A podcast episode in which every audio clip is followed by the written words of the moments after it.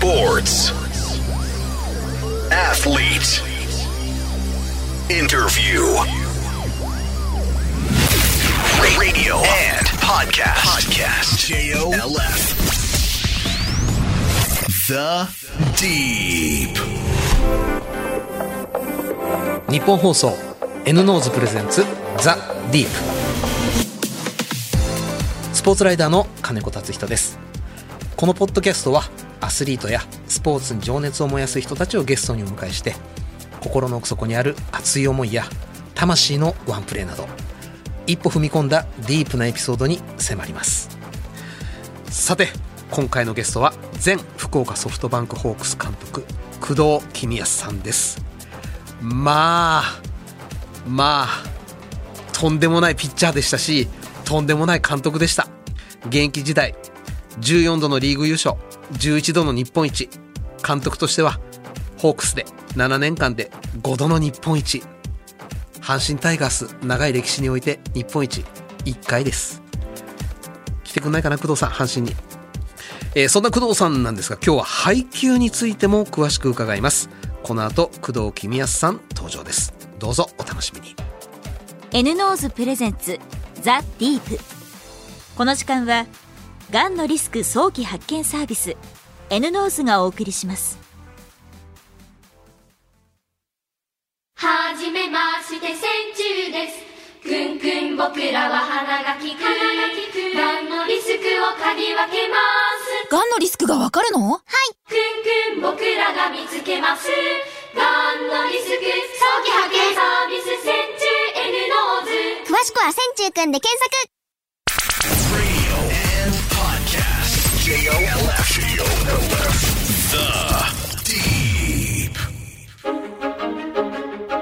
工藤公康さんは1963年愛知県生まれ。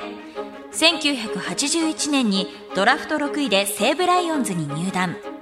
西武黄金期のエースサウスポーで1986年日本シリーズでは投打に活躍し MVP に輝き翌年もシリーズ MVP を受賞。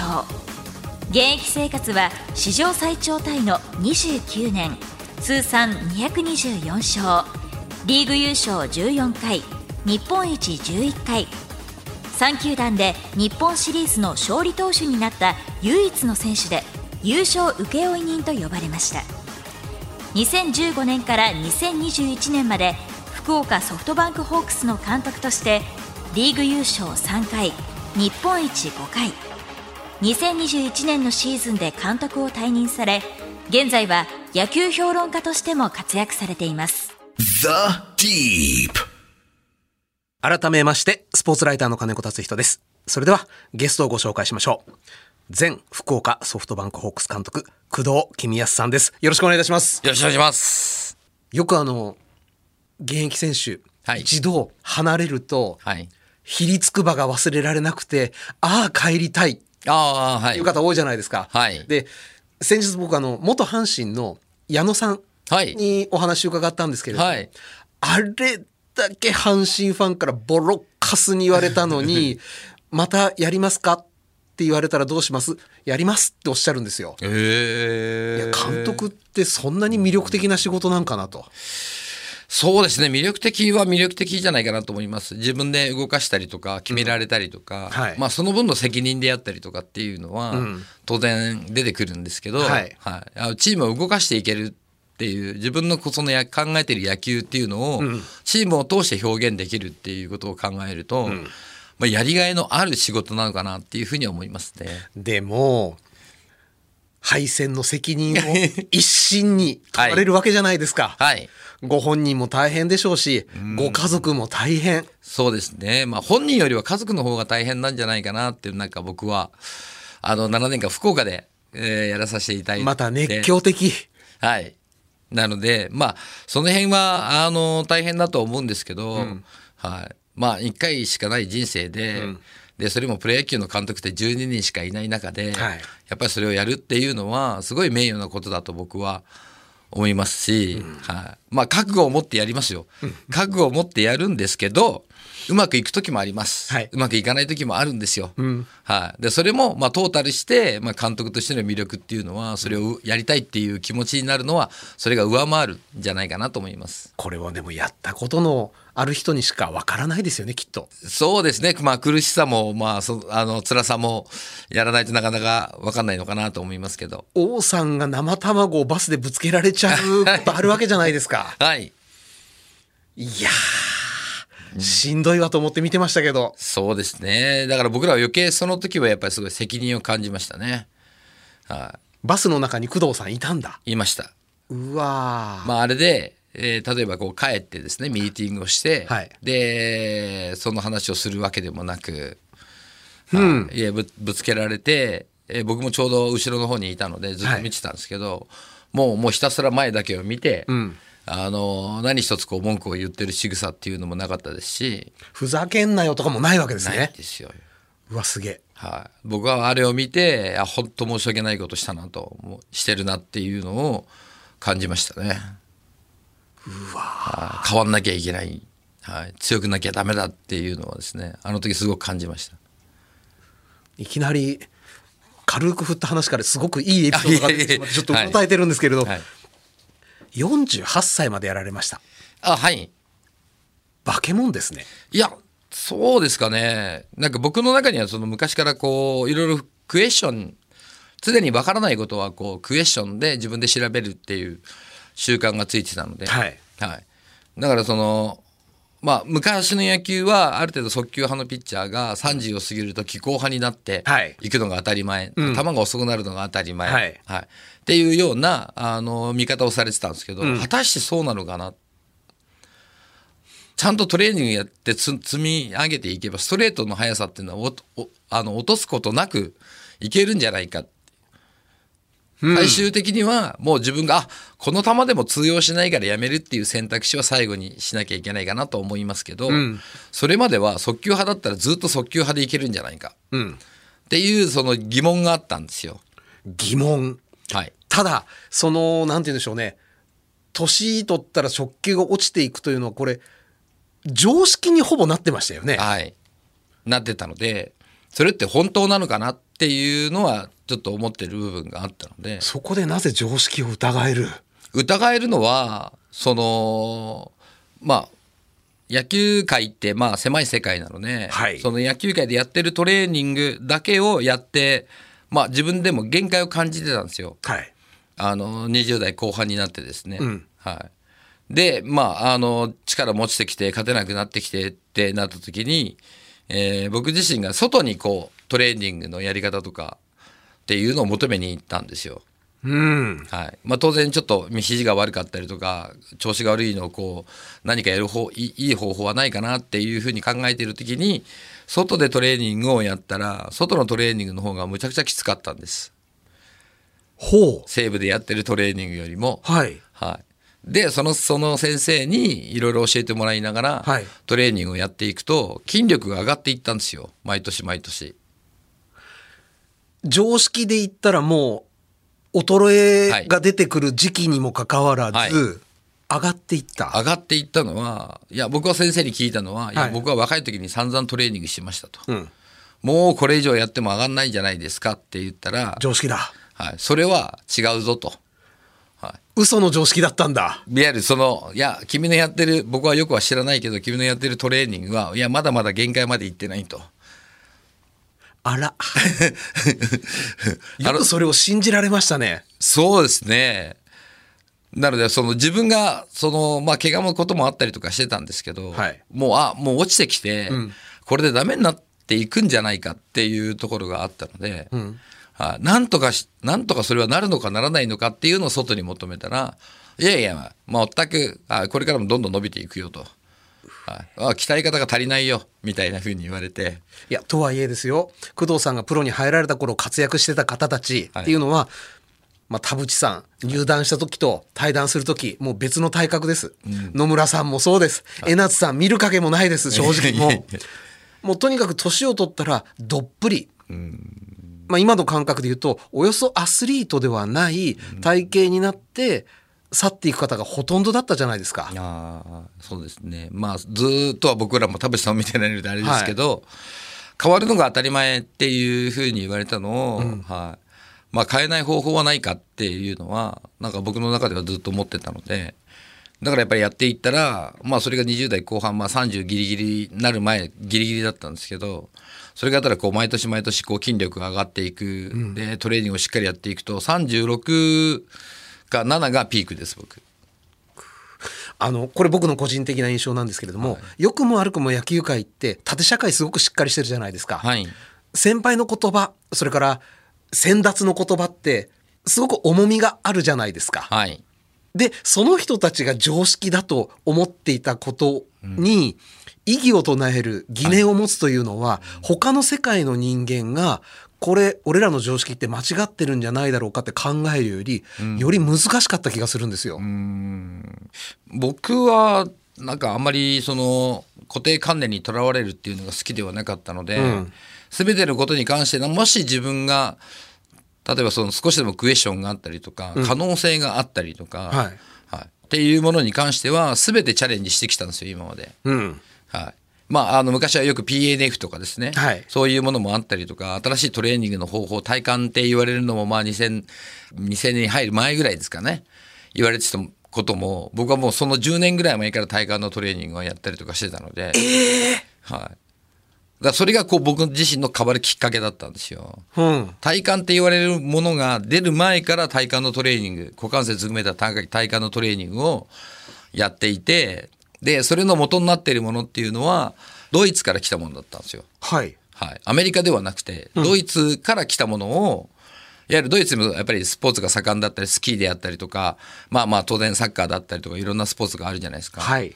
やっぱそれを膝を痛めた人があの十字靭帯とかを痛めたりとかですね内側や外側を痛めた人たちがリハビリをやるときに股関節周り体幹を鍛えるっていうトレーニングがドイツから来たのがアウフバウトレーニングっていうのが来たんですよ。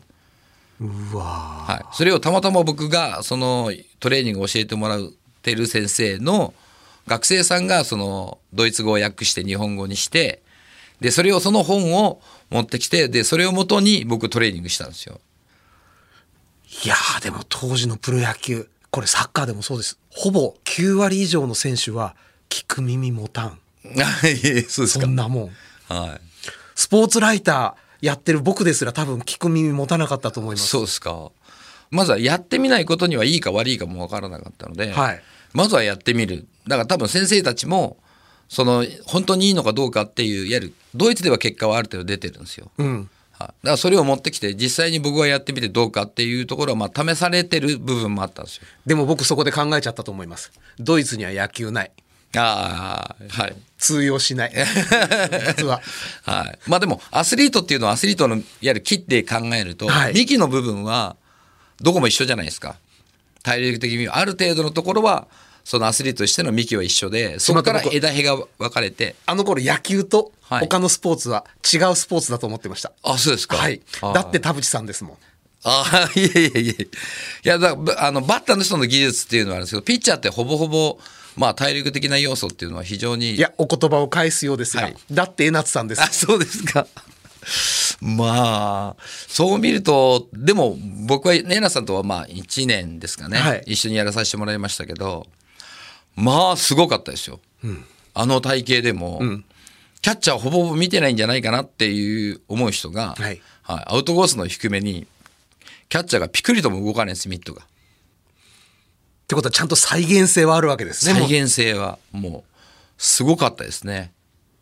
で僕はやっぱりこう左ピッチャーとして教わってきたのはクロスファイヤーっはい。ていうのをずっと教わってきたんですけど、うん違うと違う？違うと左ピッチャーはその右バッターのアウトコースの低めだとうん。ここに投げられないと勝てないっていうのは、はい、僕はネイラさんに教わってそれからもうずっと現役辞めるまでアウトコースの低めからあのとにかくキャッチャーが座ったらアウトコースの低めかなっていう練習をしてました。へえ、はいい、やでも話ずれちゃいましたけどよくドイツのトレーニング取り入れましたねはい。むちゃくちゃきつかったです。きついんだはい。真冬の外で、その寝てやるんですけど、はい真冬の外で寝てやって汗かきます。ええ 体幹のトレーニングで基本。はい、股関節含めた体幹のトレーニングなんですけど、まあ、今ではちゃんと言われているような腸腰筋っていうはい。部分になったりとかですね、っていうのを鍛える。いわゆるその股関節、まあ、背骨がくっついててあとはその関節でくっついてるものは何もない中で腸腰筋っていうのが背骨と股関節を結びつけている一番重要な筋肉なんですけど、深層筋というふうに言われてる大事な筋肉なんですけど、それがしっかり動くかどうかでやっぱこうちゃんと体幹が使えるかどうかっていうのも出てくると言われてるような筋肉なんですけど。はい。なのでそこを鍛える。そこを太くしていくっていうそのつながりを太くしていくっていうことで下半身の力を上半身にこう連動してこう伝えていく働きっていうのもあるので。だからもう毎年のようにトレーニングをしてで毎年のように、まあ、MRI を取ったりとかですね。筋力測定をしたりとか、はい、MRI まで取ってたんですか？取ってました。ひえ、股関節周り、えーまあ足もそうですけど取ったりとかしてしてましたし肩も取ったりとか肘も取ったりとかその部部位ってその自分がおかしいなと思ったところはなるべく取るようにしてそのデータを集めるように筋力測定も毎年のようにこうやってたり。あの球団から先輩から取れって言われて取ってましたっていうなら話わかるんですけどああはい。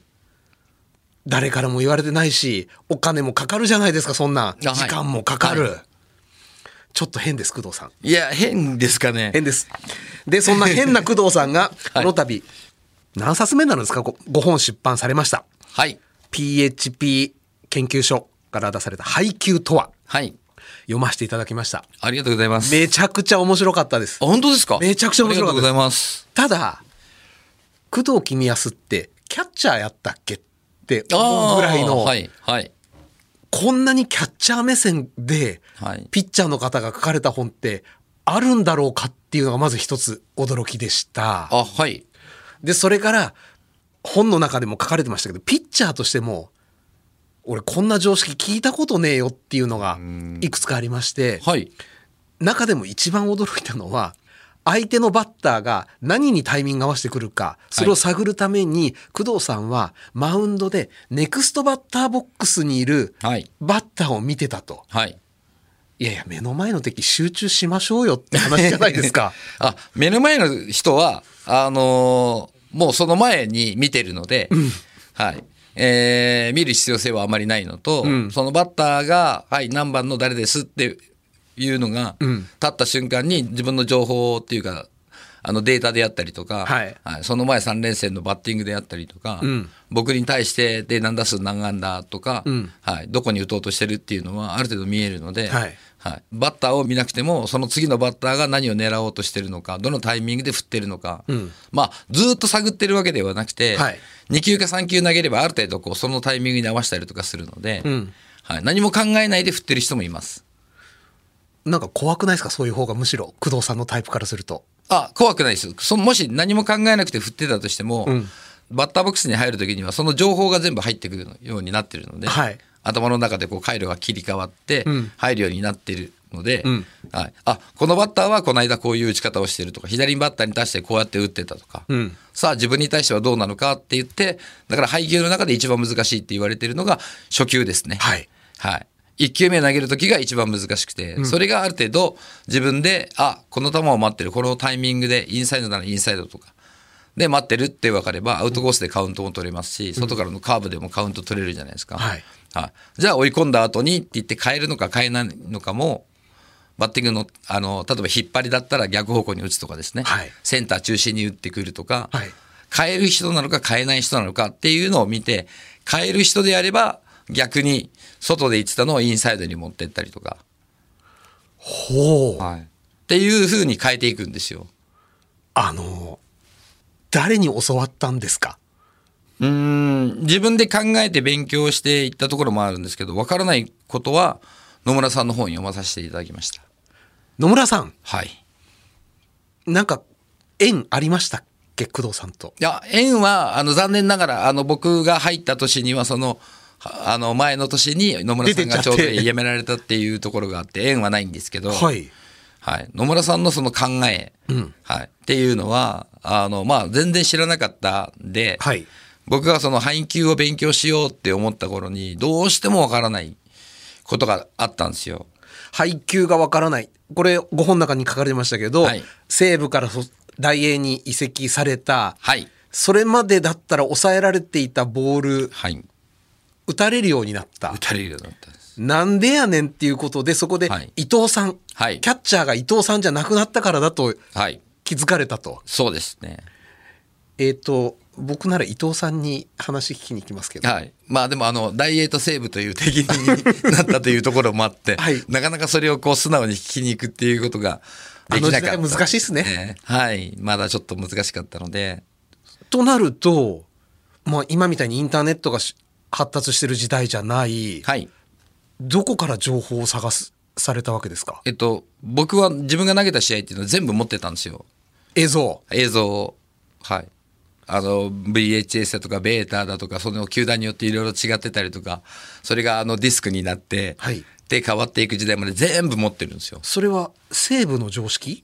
それとも工藤さんが個人的に？あ僕は個人的に自分の映像を必ず見る人間だったので全部あの撮っといてもらうようにしてでまああの試合でそのテレビ中継がない時は、まあ、どうしてもキャッチャーの後ろから撮るっていうことだったりとかもあったんですけど、はい。はい、あの大体テレビ中継がやるようになってからはもうセンターカメラで撮ってもらうようにして、まあ、自分の投げてるボールっていうのをちゃんと確認したりっていうのはしてたんですけど、配球までは全然勉強してなかったんですよ。うん。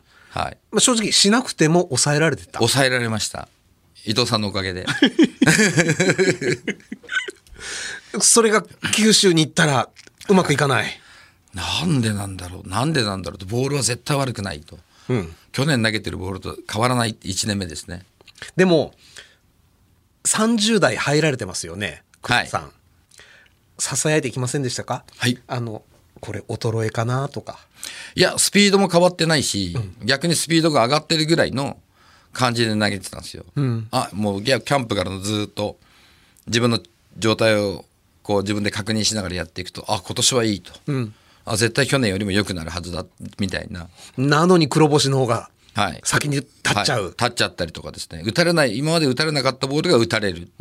はい。結果的には勝ったとしても、打たれなかったボールが打たれるようになるっていうと、やっぱり不安に思うんですよ。確かに。あ何が違うんどう違うんだろうって、はい、でそこの中でまあシーズン終わってからですけど、何なんだろうと。自分のビデオをもう一回見返してみようと、は西武の時のビデオと大英の時のビデオを見返しても、なかなか分かんないと、はい。はい、じゃあボールじゃないんじゃないかあひょっとしたらキャッチャーかもしれないみたいな人のせいにしちゃったんですけど、はい、あ伊藤さんってその昔よく言われてた伊藤さんのなんですかね、えー配球にはその癖がないと、はい、いろんなこう状況においてこうはパターンを変えたりとかいろいろ変えてて野村さんがすごい読みにくいって日本シリーズやった時もですね、言われたことがあったんですよ。はい。あそこかもしんないな。ということは配球かっていうふうに思ってただの博打好きのおっちゃんじゃなかったんやと。いらっしゃいましたね。なので、その、それをずっと自分の投げた伊藤さんと一緒にあの組んでやってた試合と、自分が大英の時に組んでた試合で、何がどう違うのかっていうのを探しながら、それでも分からなかったんで、それでもわからない。それでも分かんなかったです。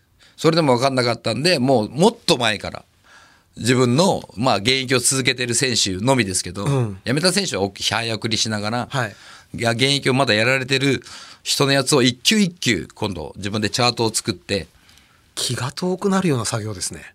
なのでオフの間なので大体3ヶ月ぐらいかかりましたけど はいもっとオフってのんびり遊んでるものかと思ってました。あいえいえいえはいもう自分の3ヶ月。はい、3ヶ月ぐらいかけてずーっと、まあ、マンションあの大大にいた時に2つ借りてたんですね、はい。一つは家族用で一つはまあマッサージをしたりトレーニングをしたり、えービデオを見たりってする部屋だったんですね、うん。はい、まだ子供が小さかったので、はい。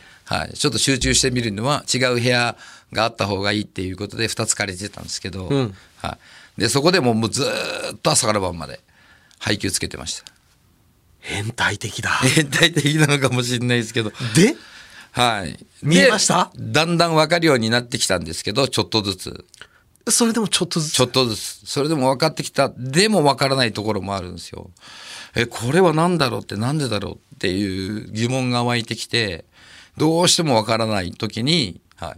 あの、たまたまその、うちの嫁がいろんな本を買っていたんですね。んはい。で、その中に野村さんの本があったんで、野村さんの本を読んたまたまじゃないですか。はい。野村さんの本を読んだんですよ。うんそしたら、ん？これかもしんないっていう、野村さんが定義していることを当てはめてうん考えると、それが解けてくるんですよ。公式が見つかった。使ったんですよ。バラバラだったものが、はい系統だって分類されてきた。はい。でタイプであったりとか、その、いわゆる好き嫌いであったりとか、意識すると他のボールが手が出ないとか、うんいろんなものがこう書いてあったりとか、はいしてたので、はいで、それをもとに、まあ、ハイボールヒッター、ローボールヒッター、インサイドアウトコースとか、はい。いわゆるそのまっすぐならまっすぐに合わせて、バッターでは、はい、追い込まれたりすると、やっぱりある程度速い球に合わせてこうする人もいるけど、はい、一つのボールだけをとにかく待ってるっていう人もいたりとかですね。んはい、いろんなタイプがいるんだっていうことをこう書きながら、で、また配球やりながら、あ、多分この人はこのタイプ。とりあえず、まあ、あの、タイプって決めるんではなくて、かいかもしれない。うん。で緩やかな分類。はい。かもしれないっていうのをざーっと作っていきながら、で、それが実際に、そう、本当にそうなのかどうかを試合で試してたんですよ。うん。はい。あ、やっぱりそうだっていう人と、あ、違うかもしれないっていう人はまた違う分類に分けて、うんで、はある程度分かってきた人たちを、あ、この人はこのタイプ、このタイプ、あ、野村さんの言ってたこのタイプみたいな分類の仕方をどんどんしていったっていう。パリーグ、他の5球団、ほぼはいじゃあ分析しちゃったわけですね、それで。そうですね。でも、その、その年に分析してこうだって、ある程度、あ、多分これで正しいだろうと思ったことも、次の年になると変わるんですよ。はい。永遠の常識ではないんだ。そうなんですよ。なんでかっていろいろ考えてみたら、あ、そうかと。こっちが抑えたっていうことは、今度は向こうはそれを打つために考えるはずだと。うん。あ、だから今まで通用した球が通用しなくなってきてる。今まで見逃した球が打つようになってきてるんだっていうふうに考えて、じゃあ彼らを抑えるためには、そのまた上を自分が行かなきゃいけないっていうふうに思って、で、また勉強し始めたんですよ。はあ。はい。だからもうずーっとやり続けるしかないんですけど、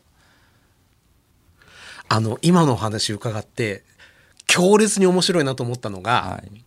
つまり、工藤さんにとっての原点というか師匠、はい。野村さんと言っていい気がするんですよ。あ、はい。そうですね。で、工藤さんの弟子、はい。城島さんってこれ挙げていいと思うんですよ。いや、まあ、僕、でも大英にいる時に、はいなんか、城島を育てたっていうふうにいろいろ言われるんですけど、はい育てたっていうんではなくて、いや、王さんが監督になって、まあちょうど僕と城島って同期なんですね。はい。はい、いわゆる城島をその一人前にするキャッチャーを一人前にすることが、王さんから言われたのはもう城島をとにかく一人前にするキャッチャーをしっかりさせるっていうことがチームにとって大切なんだっていうふうに言われたんですね。はいで僕自身もやっぱり伊藤さんを含め、ん西武のキャッチャー陣見た強かった時のキャッチャー陣ってやっぱりキャッチャーが一番しっかりしてたんですよ。うん。はい、でその他のチームを見ても古田君がいた時のヤクルトってやっぱり強かったり、谷繁君がいた時の中日ドラゴンズ、まあ、横浜も含めて勝ってるっていう、やっぱりそういう人がいるチームがやっぱり長く安定してこう強いチームを作れるのかなと。うん。はい、やっぱり打ったらね打った人がすごい目立ち目立つというか、はい。思われがちですけど僕はやっぱり扇の要って言われてるキャッチャーが、やっぱり一番大事じゃないかなっていうのもあったので、はい城島君に教えるっていうその王さんの思いも含めて自分も思ってたので、ん一緒にっていうふうには思ってましたけど、あの、じゃあ育てたというのが違うのであれば、はい、工藤さんの配球に対する考え方、はいこの影響は間違いなく城島さんは受けてますよね。は受けてると思います。そこで謎なんです。あの、何年かのうちの WBC で、はい野村さんが城島さんの配球を強烈に批判したことを僕覚えてるんですけれども。あそうですかはい。これはなんでだったんだろうと。なんでですかね。要は、あの、師匠が孫弟子叱ってるようなもんじゃないですか。はいまあ、野村さんの場合批判するっていうのは評価してるっていう現れだともおっしゃいましたけど、はい。これはどうだったんだろうってすごい疑問に思ったんですよ。ね。まあ多分彼にとってのその、なんていうんですかね、野村さんってこう、褒めるというよりは、はい、いわゆるその、なんていうんですかね、えー、ある程度こう、批判じゃないですけど、して、うんなんかこう、彼がもっと良くなってもらいたいがためにん言ってることの方が、うん僕多いんじゃないかなって思うので、うんはい。多分野村さんってそういう方で、んほらほらまだまだ勉強することたくさんあるよと。うん。はい、でも野村さんも言われているように生涯勉強だと、うん学び続けるしかないっていうふうに言われてるじゃないですか。うんって考えればまだまだだよっていうふうにね、んえーメッセージとして残してるんじゃないかなと思いますけど。ちなみに工藤さんは、はい。あの、どんなキャッチャーでもいい。うん。あの、合う合わない、自分に関してとなかったっておっしゃっ、はい書かれてるじゃないですか。はでも、組んでみて一番合ったキャッチャーは誰ですか、うーん、そうですね。うん、最終的には城島ですかね。おおはい。育った。っていうよりそのやっぱり彼ってそのまあその性格にもよるんですけど、はいやっぱりこう打てば響くキャッチャーだったので、はいはい。だからやっぱり打てば打つほど響いてこう返ってくる、うん。はい、あのそういう人だったんで僕らも言いやすかったりとか、はい、で言ったことを次の日までにやってきたりとかですね、うん。はい、っていう子だったのでですごくその辺ではあのあ学ぼうとかあなんとか自分でしなきゃとか、ん。っていうのを考える子だったし、ん。はい、言えばこうちゃんと理解して、でそれを次の配給に生かしてきたりとかですね、うん。分からないことは言えば自分で考えてきたりとか、ん。はい、聞くこともあるんですけど、はい。まず自分で考える子だったんですよ。はい、なんか言って、いや、わかんないね、教えてくださいっていう人ではなくて、わーって言うと、まずは自分で考えて、次の日までに出してくる。はい、出してきて、また間違ってたらまた考える。はい、だからそういう子だったので、僕からすると、すごく言いやすかったっていうのはあります。はい、その学びが僕は大事なのかなと。なんでも答えを知りたがるって結構あるじゃないですか。ああ、特に最近はまたね。はい。なのでし、答えを知りたがるんじゃなくて、まずは自分が何が足りなくて言われたのか、んどうして言われたのか、はい。何が間違ってたのかっていうのはやっぱり考えなきゃいけなかったりとかするじゃないですか。んはい。たまに間違いを否定するとき、否定っていうかこう言うときもあるんですけど、はい言ったものを、えーそんなんじゃ分かりませんよ、じゃなくて、やってこい、それでやってこいって言うと、はい。って言って、多分こうじゃないかなと思いますってやってくるんですよ。あの、噛みついてくることはなかったんですか？あんまりなかったですね、僕には。あら、はい。めちゃくちゃ噛みつきそうなのに。うん。だって、城島さんからしたら、一回り以上へのおっちゃんじゃないですか。ですね。はい。そら、リスペクトもあるでしょうけど、世代違うし、はいそんなん分からんやんって言いたくなる時あったはずなのにあんまなかったんですね。いや、多分あったと思うんですよ。飲み込んだんだ。はい。あったと思うんですけど、だその時のバッテリーコーチが若菜さんだったんですよ。おお。はい。だからその若菜さんが多分こう、本人が悩む。うんなもう、工藤さんにこうやって言われました、ああって言われました。って言われた時に、そんなもん分かんなかったら聞きゃいいじゃねえか、ではなくて、あじゃあお前なりに考えてみろ。お前なりに答えを出してみろっていうような言い方をしたんじゃないかなと思うんですよ。クッション材でありガス抜きになってくはいださっていた可能性あると。はい。ストレスが溜まってたら、わーって言われたら聞いてあげたりとかですね。さすが元阪神だな、です若菜さん。ね。はい。で、そういうのがあったから、こそなんか自分でやってきて、あやってきましたけど、こうでいいですかみたいになったんじゃないかなと。だその繰り返しが、彼にとってのその思考が止まらなかったことで、よりこう、自分でアイデアを出して、こうじゃないか。うんまあ本人も書いてますけど、配給っていうのは絶対はないので、はいはい、いわゆる自分のオリジナリティでいいんですよ。んオリジナリティで、まあ、バッターを理解することも大事ですけど、自分でどうバッターをオリジナリティ的に理解するかってすごく大事なことなので、はい、その中で微調整すればいいだけなんで。この本を読んで、実は一番お伺いしたいかったことがそこで、はい配給にはい。完璧はない、100点はないっておっしゃってるじゃないですか。は0点はあるんですか？0点は、えー、まあ、0点もないですね。0点と言ってはいけないのかなと思います。うん。はい。思考が全く考えないで配給にサインを出してるんだったら、それは0点だと思うんですよ。うん。そのどんな結果になったとしてもですね、考えてない。でもキャッチャーで考えてない人は一人もいないと思うので、あの僕はプロの世界に足を踏み入れたことがない人間なので想像するしかないんですが、はい考えて考えて考えてでも答えが出ないから「えい!」はい。って言っちゃう場面っていうのははいこれダメなんでしょうか、はい。答えが出ないのがダメです。ダメですか？はい。考えるのはいいことなんですけど、うん答えは出さなきゃいけないんですよ。はい。答えを出さないと、うんはい。その打たれた時、抑えた時の、あの、それまでの、その、なんていうんですかね、まあ考えた流れが全部なくなっちゃうので、次がないはい。それがあるからこそ、その答えが出たからこそ打たれた、例えば抑えた。はいで、あ、だからこうすればいいんだとか、はい、あ、だったら次はこうしようとか、その次に行かなきゃいけないじゃないですか。はいはい。次も次も、はい。今日も明日も明後日も試合なので、1年後も2年後も試合なので、はい。やっぱそうするためには、考えに考えに考えたら、そこで一つの答えを出す。はいで、答えを出して試す。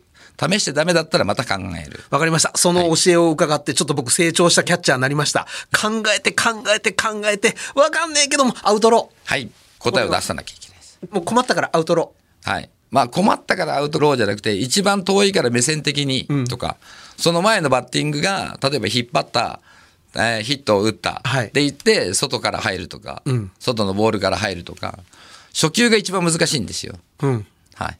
どのバッターも初球が一番難しくて、はい、試合開始の初球もすごく難しいので、はい、そこに対してやっぱりちゃんと考え方っていうのは、ある程度決めておかないと、はい。あの、そこからチャンスを作られて失点になるっていうケースもあるので、非常に難しいですよね。でも、そんな工藤さんであっても、はい西武時代は、まあ失礼な言い方ですけど、割と考えなしにブイブイはいやれてたわけじゃないですか。おりゃおりゃでした。おりゃおりゃじゃないですか。はい。若いキャッチャー、若いピッチャー、基本に多様なもんだと思うんですよ。はい。同じです。監督時代、はいそんなオラオラな選手たちをはいどう、どうコントロールなさったんですか？やっぱり一番は、あの、やっぱりホークスで、やっぱり甲斐君が一番重要だったので、うんだ甲斐君と話をしたりとか、はい。キャッチャー。キャッチャー。はい。要で、はい。で、えっ、と、食事に行ったりとか、うん。はい。まあ、あのー変な意味ではないですけど、交換日記みたいなのをしたこともあります。変な意味じゃなくてもだいぶちょっと怖いですけど、交換日記ですかっていうか、もう、もう本人が、やっぱりこう、本音をなかなかやっぱりね、こう、言ったりすることがなかったんで、かつ周囲の目もあるとなかなか言えないですしね。なかなか難しいかなっていうふうに思ったんで、本音を書きなさいと。はい。どんなことを書かれても、ひ例えば僕のことを批判したとしても、それは絶対外には漏らさないし、周りの人間にも言わないからという約束をした上で、それは他の選手たちとはやらない甲斐さんとだけの関係だったんですか？はい。うわ。はい。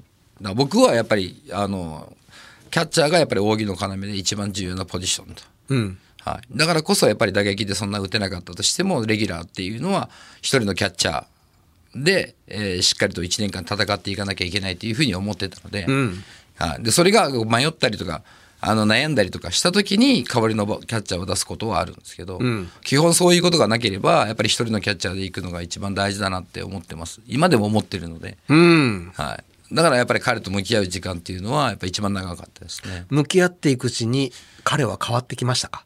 変わる時もあるし僕のことをプレッシャーというふうに感じて多分もあったと思います はい監督ですもんね。うーんなんですけどまあ僕ってまあまあ監督さんたくさんこう一緒にやらさせていただきましたけど、はい監督っていうまあ立場的には監督さんたちなんですけど野球をやるのは僕らじゃないですか。うん。はい。いや何か指示された時はそれに従わなきゃいけないんですけどそうじゃなかったらもう自分が信じた野球の考え野球でをやらなきゃいけないと思ってたのでそこまで意識してなかったですね。あの、監督には絶対服従だなはい。感じの方多いのに、あ服従ですよ。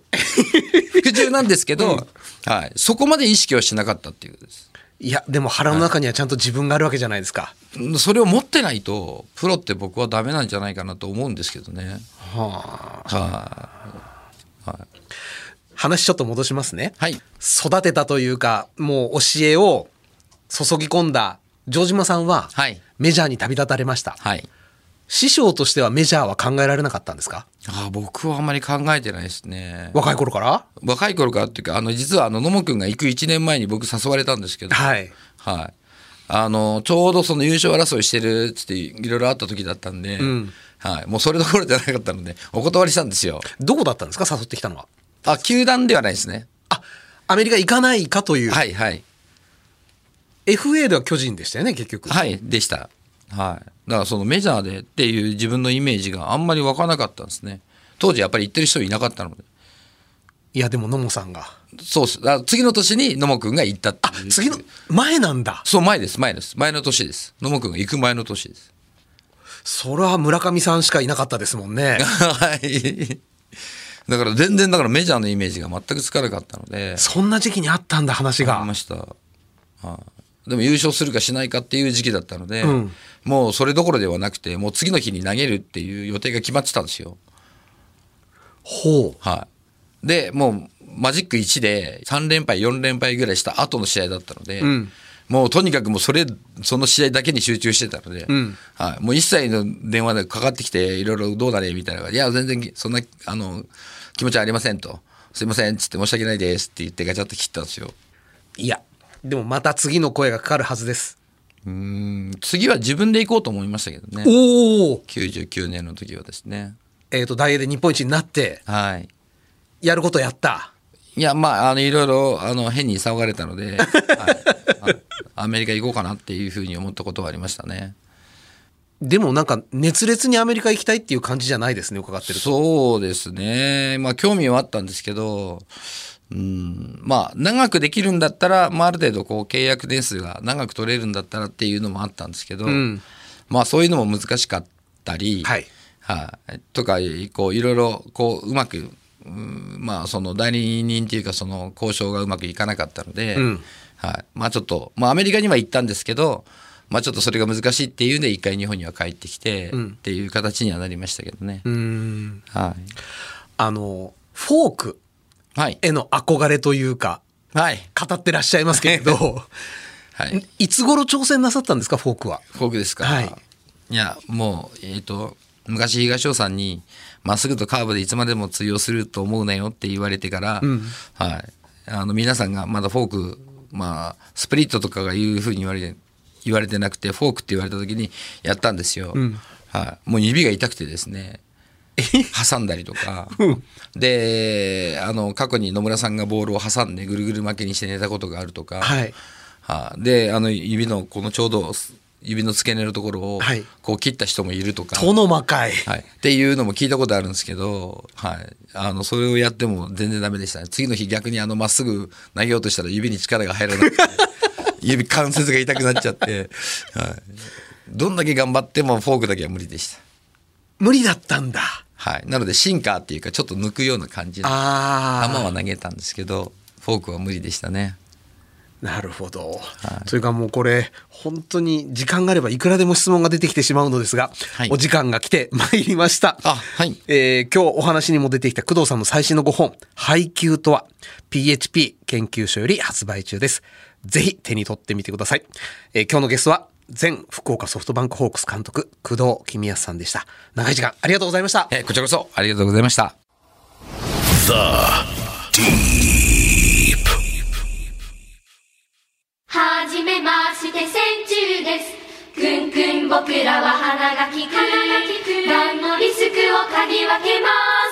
のリスクがわかるの？はい。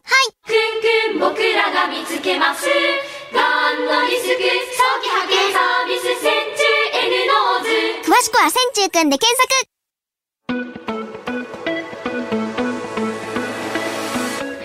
ザ・ディープ。そろそろお別れのお時間となりました、えー初めて工藤さんとお会いさせていただいてお話伺ったんですが分かりました。やっぱり強いチームには理由がある。西武が強かったのもホークスが強かったのも理由がありました。阪神が勝てないのも理由があるってことです。もうこうなったらこれからもう草の根で工藤さんをいつか阪神の監督にと僕はもうつぶやき続けていこうと思います。さて引き続き番組ではゲストの方へのメッセージや質問をお待ちしております。メールアドレスはアルファベット小文字で deep.1242.com です。番組ホームページ Twitter もありますのでそちらからもアクセスしてみてください。ここで広津バイオサイエンスからのお知らせです。日本人の2人に1人ががんになる可能性があると言われています。今話題のがんのリスク早期発見サービス N ノーズのご紹介です。世界で初めて線虫という生物の能力を用いたがん検査。